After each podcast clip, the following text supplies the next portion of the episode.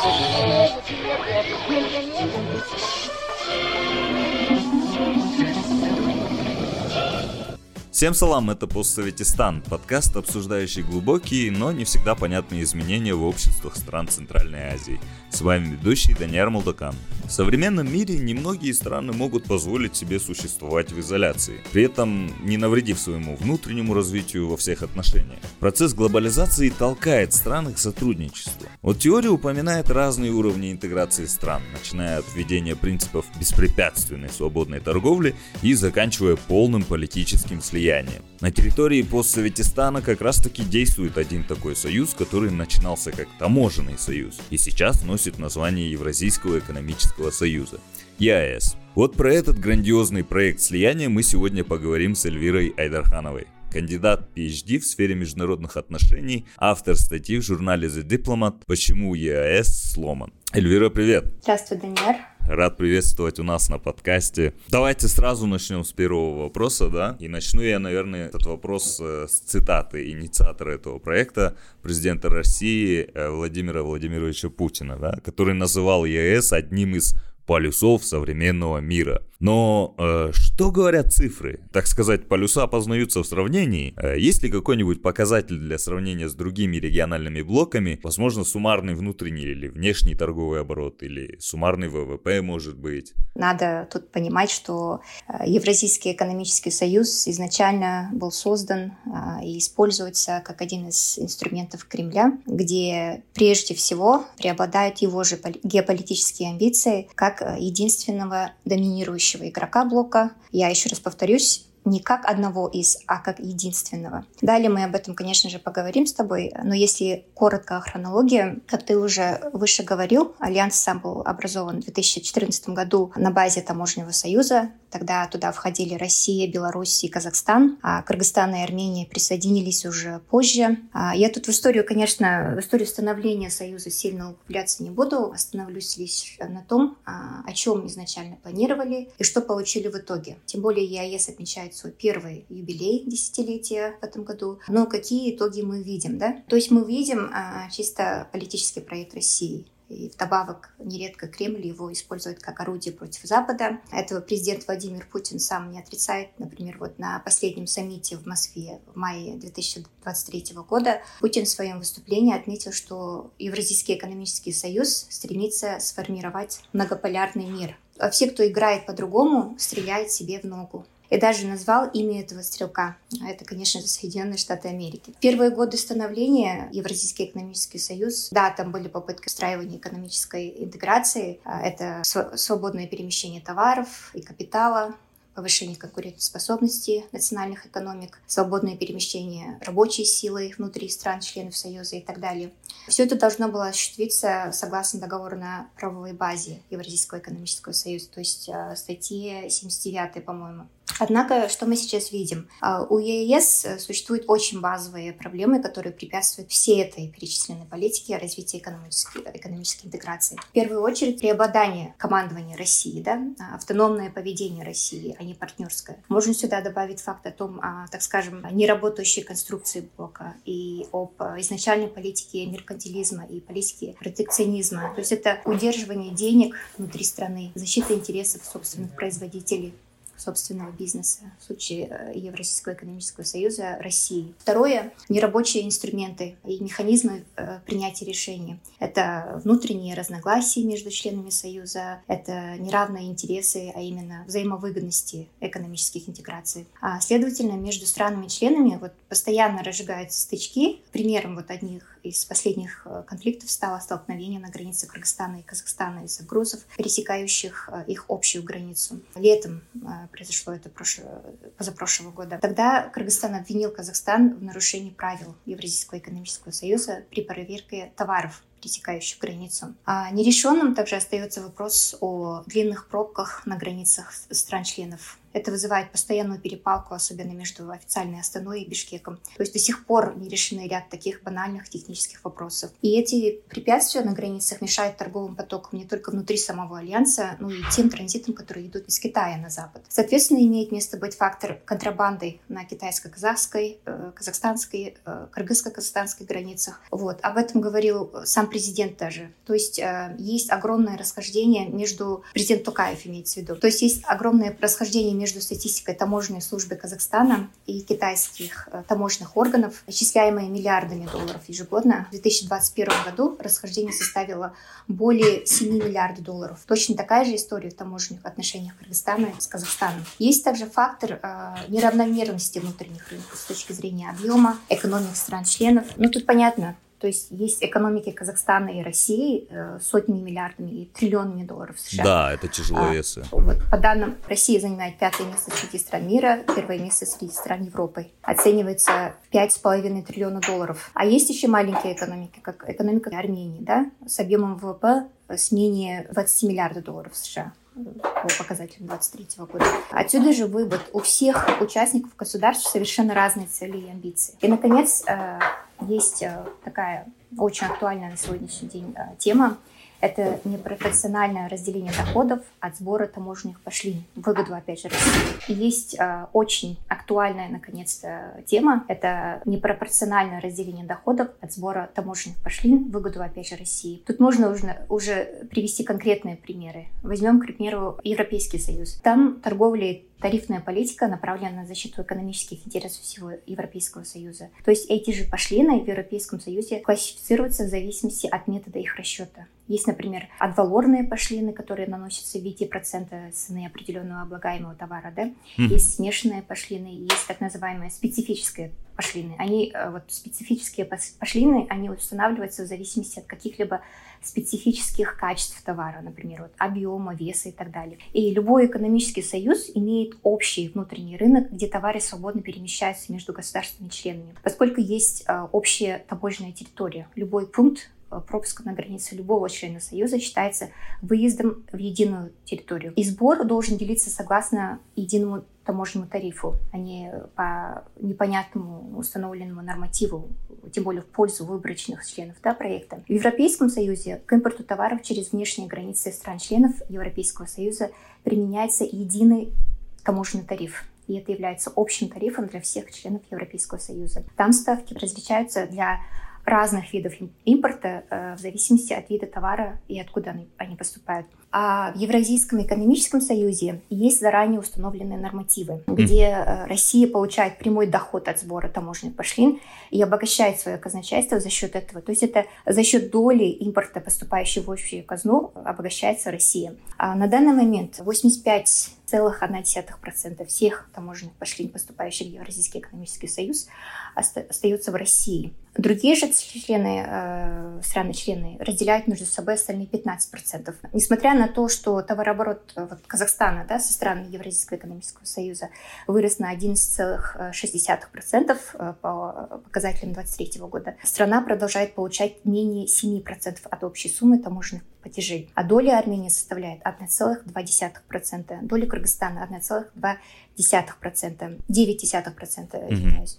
И Беларусь получает 4,9% тоже. Вот э, такие квоты э, в свое время, когда вот создавался Союз, э, в 2014 году, потом вносились, кажется, в 20, 2019 году коррективы на эти квоты, они были согласованы исходя из объема экономик и населения стран-членов. Раньше, то есть до начала войны в Украине и санкций в связи с этим, вот, вот эти квоты в свое время согласовывали исходя из объема экономик и населения стран-членов. А раньше, то есть до начала войны и санкций в связи с этой войной в Украине, была немного другая картина. Там большая доля товара, как раз э, около 85% поступала через границы России и транзитом направлялась э, в другие страны-члены блока.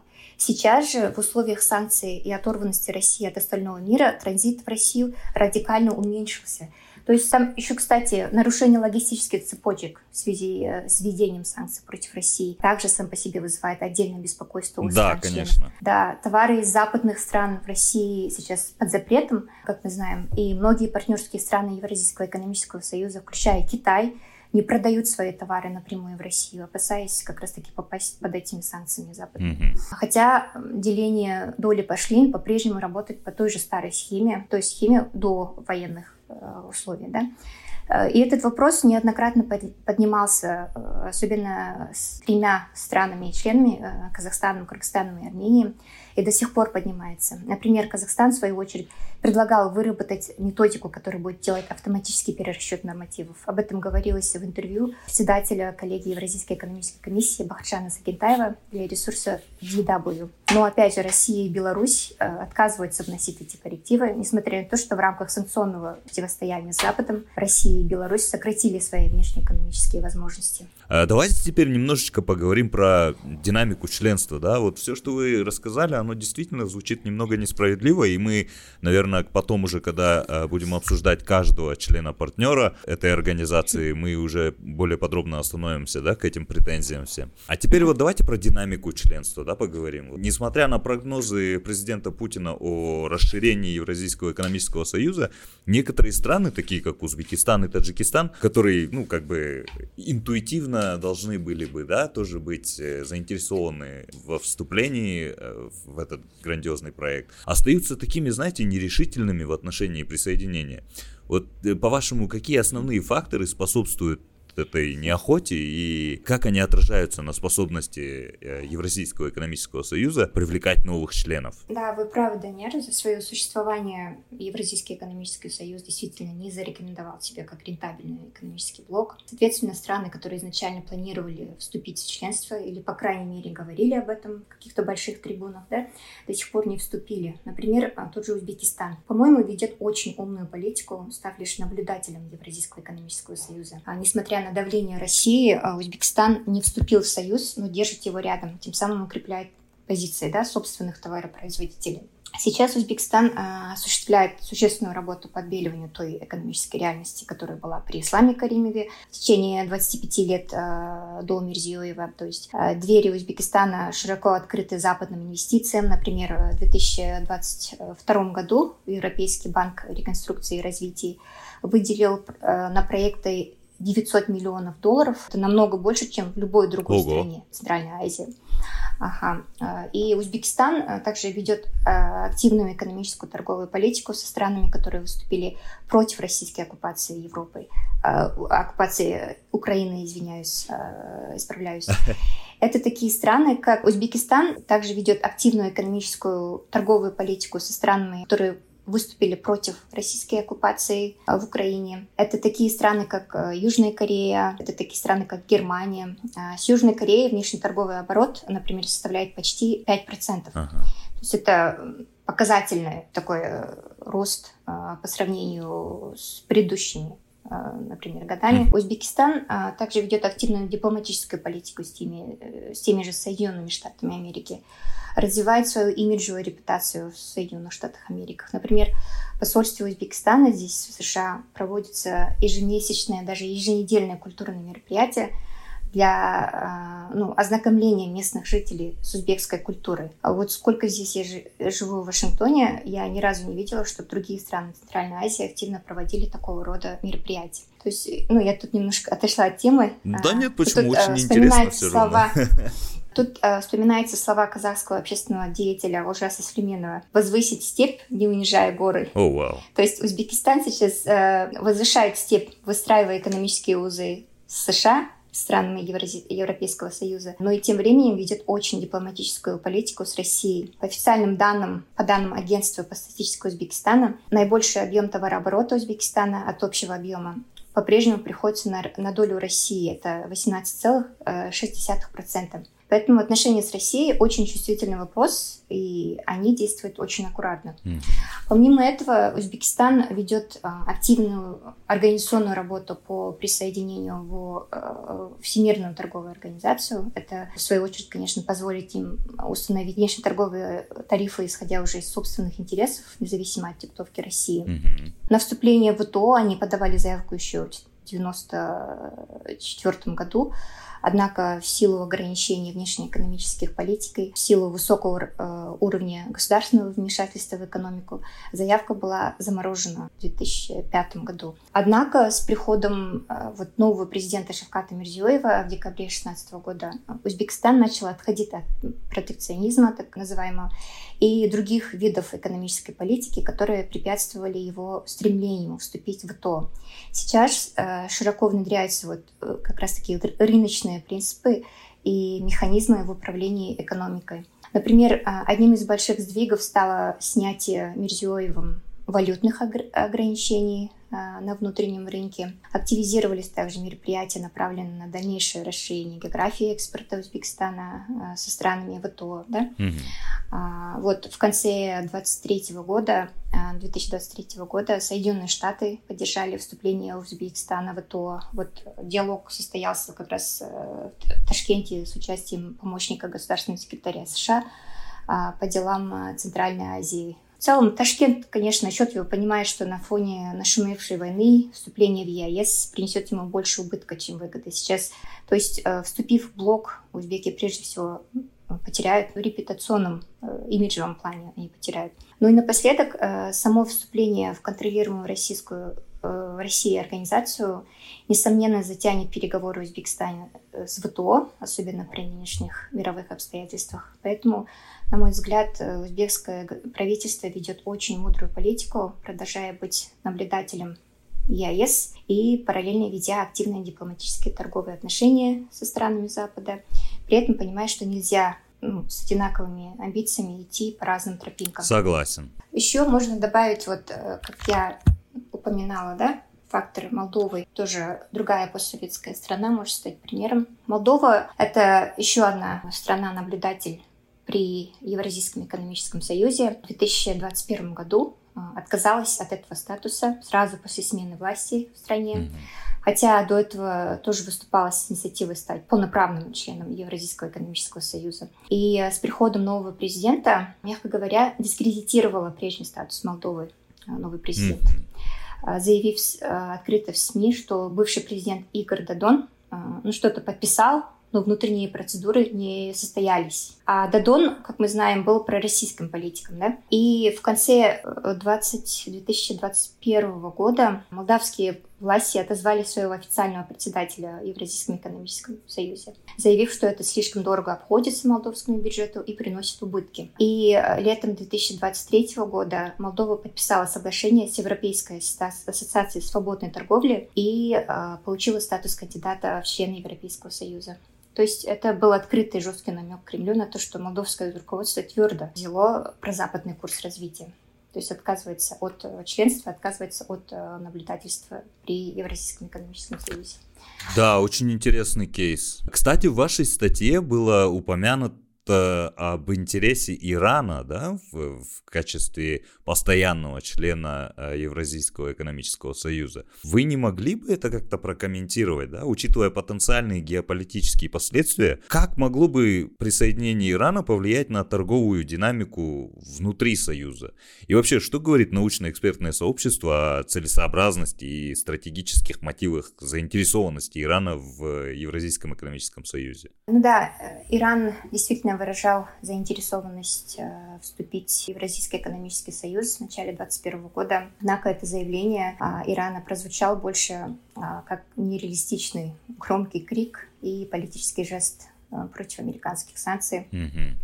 Тогда спикер иранского парламента вот, Мухаммад Бакир Галибаф э, объявил о завершении переговоров о членстве э, через две недели. Ну, понятно, что за две недели такие вопросы не решаются, да. Но э, тут э, что-то прогнозировать, конечно, сложно, э, учитывая, что Российская Федерация и Иран вполне непредсказуемые как бы, страны да, в плане принятия неосторожных решений. Но, на мой взгляд, э, разговоры о членстве Ирана э, в этом альянсе, скорее всего, это спекуляции, чем реальность. Там, а, помимо решения ряда номенклатурных и бюрократических каких-то вопросов, э, есть еще ряд экономических вопросов. Там речь идет не только о партнерских отношениях между Россией и Ираном. Есть еще интересы других членов Союза, а, а эти процессы требуют годы, чтобы осмыслить даже ну, при серьезном намерении. В случае членства Ирана, если даже допустить такой исход, чисто теоретически, а, торговая динамика внутри Евразийского экономического союза сильно меняться не будет. Понятно, что ну, сейчас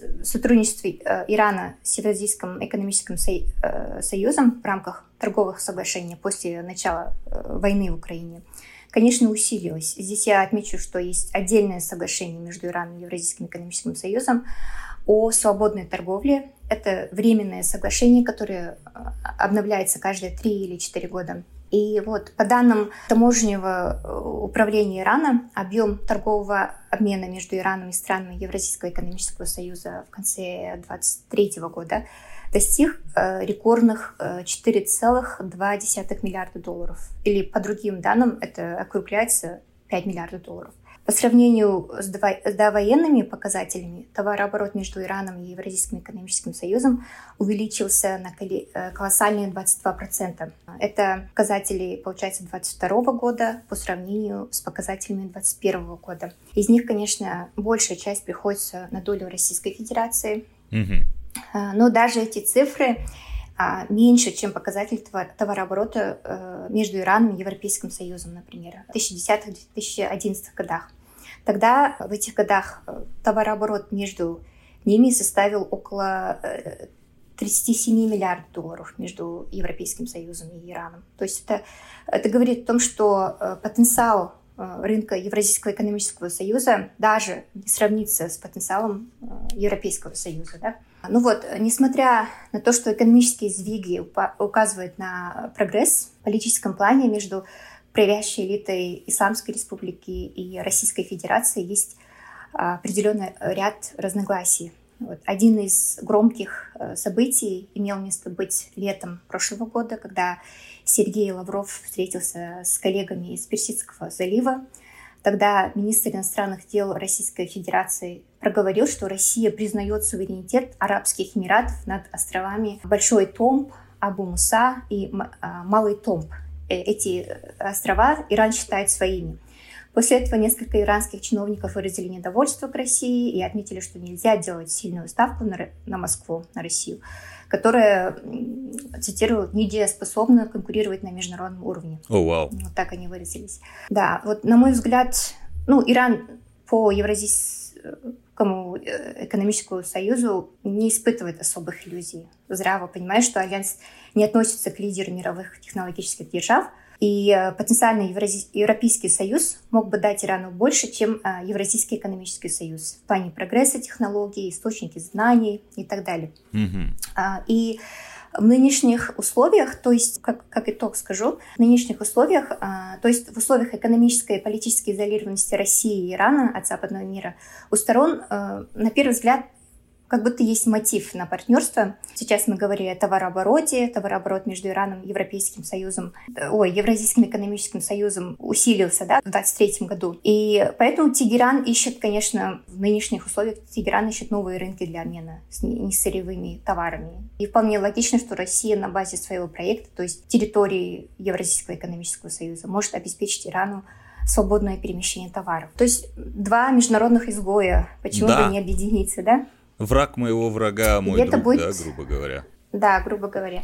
И э, это будет, конечно, на арку и России, так как Иран может открыть частичный доступ к рынкам Ближнего Востока. Ну, э, как, как вы уже и сказали, э, учитывая то, что для э, воплощения этой гипотетической инициативы требуется, ну, не один год, да, потому что даже вот по примеру Кыргызстана можно видеть то, что элементарно приведение э, каких-то стандартов э, длилось э, почти что десятилетия и до сих пор еще как бы до конца не завершилось. Кстати, вот недавно читал новость о том, что с 1 апреля или с какого-то там апреля Россия больше уже не будет импортировать автомобили из Кыргызстана. Ну, понятно то, что это вот реэкспорт Кыргызстана из Китая, там, из, из э, других стран э, дальнего зарубежья в Российскую Федерацию. Так вот, э, какая-то такая новость у нас была. Опять-таки, да, мы вот в самом начале затронули претензии и недовольство остальных таких более мелких стран-участниц этого союза. И я думаю, то, что самое время вернуться к обсуждению стран-участниц Вообще, как обстоит ситуация с ними? Э, ведь экономический союз действительно подразумевает экономическую выгоду для членов этого союза, а исходя из вашего как бы ответа на первый вопрос, у меня сложилось впечатление, то, что экономическую выгоду имеет только сам инициатор этого союза. Вот в какой степени мы можем вообще говорить о выгодах, если это касается стран-участников помимо России? То есть э, страны-участники, да? Да. Это остальные пять, пять стран. Ага. А, Ну, выгод таких, таковых стран и участники пока не видели. Как бы не пессимистично это не звучало. Особенно если вопрос касается экономических доходов. Э, прежде всего, э, здесь, конечно, подпрыгивает вопрос о статусе альянса. То есть изначально проект создавался с подтекстом политической инициативы, а не экономической. Казахстан, э, вот, как страна тяжеловес, по сути, вторая экономика альянса, да, Казахстан, несмотря на сравнительную экономическую независимость, чем другие страны-члены, а, постоянно вынужден напоминать Кремлю об э, исключительной экономической адженде Евразийского экономического союза. Здесь опять же всплывает вопрос о статусе Евразийского экономического союза. Политический или экономический союз все-таки. Казахстан изначально, конечно, знал, что альянс имел чисто политический подтекст. Даже э, первые номенклатурные документы подразумевали об этом о том, что Евразийский экономический союз — это политический проект России, где она же будет доминировать и вести исключительно себе выгодную политику. А, то есть, если ну, озвучить коротко, в 2014 году, когда вот подписывали только-только в начале подписывал договор о создании Евразийского экономического союза а, на базе таможенного союза, а, заместитель министра иностранных дел Казахстана Самат Урдабаев говорил в одной из своей речи, что наши политики обсуждали такие вопросы э, и якобы исключили политизацию Вопросы э, были о внешней политике, паспортной визовой сфере, о сотрудничестве между законодательными органами, такими как парламентами России и других стран-членов, например. То есть э, изначально были красные флажочки. Э, и уже тогда было понятно, что Альянс не будет следовать по стопам Европейского Союза. И вот на саммите в мае Евразийского экономического союза в Москве, который проходил даже сам президент Токаев подчеркнул, что Казахстан рассматривает Евразийский экономический союз исключительно как экономический блок. Вот если вы сами слушали речь Путина о Евразийском экономическом союзе, любую его речь. Там он постоянно говорит об общей истории, об общем языке. Причем понятно, что разговор идет не о статусе, о статусе исключительно русского языка. Тут и речи не может быть о казахском, о кыргызском или, там, не знаю, армянском. Да? В прошлом году, например, вот э, в Москве Путин говорил о необходимости развивать культурное пространство и общую евразийскую идеологию в рамках Евразийского экономического союза. То есть есть такие намеки, а, э, которые никак не вяжутся с миссией Организации по развитию национальных экономик. А есть э, также проблема другая. Это есть ряд определенных экономических ущербов. А, ряд казахстанских чиновников открыто выразили свои недовольства по этому поводу. Среди них есть вот Бахшан Сагентаев, официальное лицо, которое отвечает за финансовую политику Евразийской экономической э, комиссии. Улена Шимбаев, э, спикер Сената Казахстана. Вот они возмутились тем, что экспорт Казахстана в Евразийском экономическом союзе снижается из-за процедурных барьеров. То есть э, казахстанским компаниям очень трудно пробиться на российский рынок, в то время, когда, наоборот, российские предприниматели легко продвигают свой бизнес в Казахстане. Есть установленные бюрократические препятствия, которые не позволяют небольшим компаниям выходить э, на рынок Евразийского экономического союза. Вот э, компании должны соответствовать стандартам качества продукции, которым могут соответствовать только крупные компании. А у небольших казахстанских компаний или кыргызстанских компаний, например, на практике выйти на российский рынок вообще э, возможностей нет. И Казахстан также жаловался, что не смог выйти на алкогольный рынок Беларуси об этом озвучил э, также вот, э, Бахшан Сагентаев. Там э, список импортеров э, утверждается лично президентом Лукашенко, чтобы выйти на этот алкогольный рынок. То есть э, есть такие банальные вопросы, которые не решены. Для Казахстана также нарушение э, логистических цепочек э, в связи с введением санкций против России вызывает э, особое беспокойство.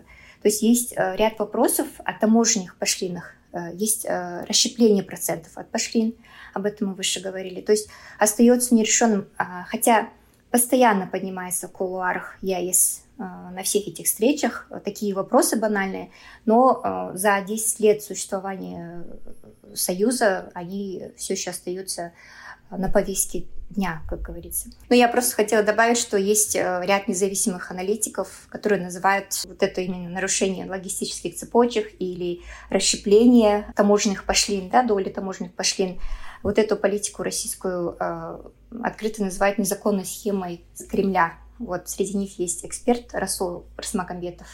Угу. И, конечно, вот все вот эти моменты наносят непосредственный ущерб экономике стран Э, участников, и тут об экономической пользе и речи не может быть. Вторая страна — Кыргызстан. Но если говорить о Кыргызстане, когда он вступал в Евразийский экономический союз, в первую очередь рассчитывал на свободное перемещение товаров и улучшение условий для кыргызских трудовых мигрантов в России. Сейчас э, проблема вот грузоперевозок в рамках Евразийского экономического союза вызывает особое беспокойство у кыргызского государства. Есть э, препятствия на, на границах с Казахстаном, например, мы выше об этом говорили тоже, не урегулированные позитивные вопросы неурегулированные вопросы, как смягчение досмотра товаров на границах. Кыргызстан постоянно обвиняет Казахстан в нарушении э, таможенных налоговых правил Евразийского экономического союза. То есть есть э, строгий досмотр товаров на границах и нет доверия друг к другу. Э, еще один из кейсов в Кыргызстане. Там остро Кыргызстан остро зависит от денежных переводов трудовых мигрантов, которые трудятся, работают в России. Тут привожу цитату из своей же статьи. То есть денежные переводы, отправленные трудовыми мигрантами Кыргызстана, составляют почти четверть ВВП страны. А положение эти мигранты тоже не урегулированы. А, то есть не рассматриваются социальные льготы для этих мигрантов, условия жилья, условия свободного передвижения. Вот такие вопросы, как были при создании Евразийского экономического союза, так и остаются на повестке дня. Армения. Когда Армения вступала в Евразийский экономический союз, у нее исключительно стоял вопрос национальной безопасности. Ну, конфликт э, в Нагорном Карабахе еще никто не отменял, который длится уже несколько десятилетий. Россия давала ряд обещаний и давила на Ереван, чтобы тот подписал соглашение с Евразийским экономическим союзом с ЕАЭС. А, хотя за время членства Кремль не переставал манипулировать экономикой Армении по политическим мотивам. К примеру, в 2023 году вот, российский регулятор сельского хозяйства запретил поставки армян, армянской молочной продукции в ответ на а, присоединение Еревана к Международному уголовному суду выдавший арест на Путина на арест Путина. А больших экономических изменений а, и выгод из-за членства Армении в Евразийском экономическом союзе за 10 лет таких не было. Больше всего а, хочется отметить, что, конечно, Армения рассчитывала добиться дешевой поставки российских энергоносителей, но эти изменения, как мы видим, тоже не произошли. То есть Армения остается за чертой бедности уровень бедности состоит, а, составляет 20, от 26% до 50%, если учитывать состояние э, мельских, сельских местностей. Ну, то есть подытожить, то есть говорить можно бесконечно на эту тему, и все даты, анализы свидетельствуют только о невыгодности Альянса Евразийского экономического союза. Да, в целом вот такое я... ощущение, будто действительно этот союз поломан и э, не работает так, как он должен работать. Э. Политически, чисто политический союз, политический проект России. Тут не, не, не, вообще нет речи о экономических ну а в целом, вот если коротко, да, Эльвира, как бы мы не будем, наверное, уже погружаться в разные стресс-тесты и спекуляции. Но учитывая все вышесказанное, если резюмировать, то что нас ждет в будущем? То есть если если этот союз э, такой невыгодный, то почему страны-участницы не делают все возможное для того, чтобы выйти из этого союза? Или все-таки это вот как раз-таки тот кейс, когда выйти уже невозможно? Не, почему? Выйти возможно. Ну, есть статья, по которой есть определенные регламенты выхода из Союза, да, если... Mm-hmm. Вот так, по крайней мере, э, на бумаге написано. Ну, ты прав. Ну, то есть, если даже есть выбор выхода из Союза, я думаю, возможно, у Армении э, после вот сентябрьских событий прошлого года. Ну да. Я вот мотива Армении не, не вижу, чтобы он, она оставалась дальше. Потому что двери Европейского Союза, ну, не скажу, что открыты, но есть как бы потенциал там у Армении. Но если вкратце резюмировать, э, я перспективы большие этого союза не вижу. То есть э, ЕАЭС — это игра, то есть инструмент политический э, в России. И на фоне турбулентности, как ты сам говорил, особенно на фоне войны и так далее, угу. Союз, наверное, будет, ну, наверное, будет существовать, как и другие неработающие инструменты России. Он способен, ну, особых выгод своим членам приносить не будет, кроме как свободной торговли, свободного передвижения внутри альянса. Вот. Подводя итог деятельности Евразийского экономического союза, мы не можем обойти стороной серьезные проблемы, оставшиеся без решения. Одной из главных сложностей остается доминирование интересов России, что затрудняет развитие других членов Союза. Несмотря на регулярные дипломатические усилия, определенные разногласия остаются неурегулированными, а торговые барьеры и ограничения доступа к рынку продолжают вызывать затруднения. Несмотря на то, что возможность выхода из Союза есть на бумаге, по факту сейчас это не представляется возможным по ряду причин, в том числе потому, что Россия все еще остается одним из главных партнеров всех центральноазиатских стран.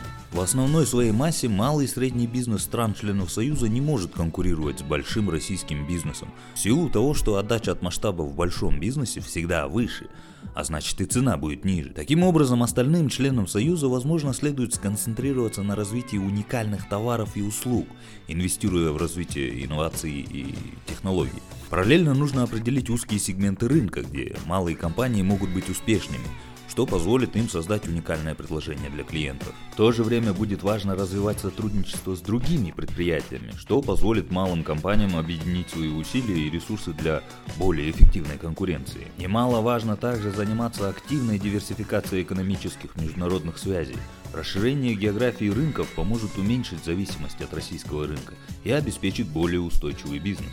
И, наконец, учитывая токсичную политику России и всяческие намеки на имперские амбиции, остальным членам Союза крайне необходимо прислушаться к президенту Такаеву, который подчеркивает, что Союз носит только экономический характер, и таковым он и должен оставаться. Все эпизоды нашего подкаста вы сможете найти на нашей странице в Facebook «Постсоветистан», а также на подкастинговых платформах. Давайте о себе знать, комментируйте, оценивайте и делитесь информацией о постсоветистане в ваших социальных сетях. И отмечайте нас хэштегом постсоветистан в Facebook, Instagram и в Twitter. Спасибо вам за внимание и до новых встреч!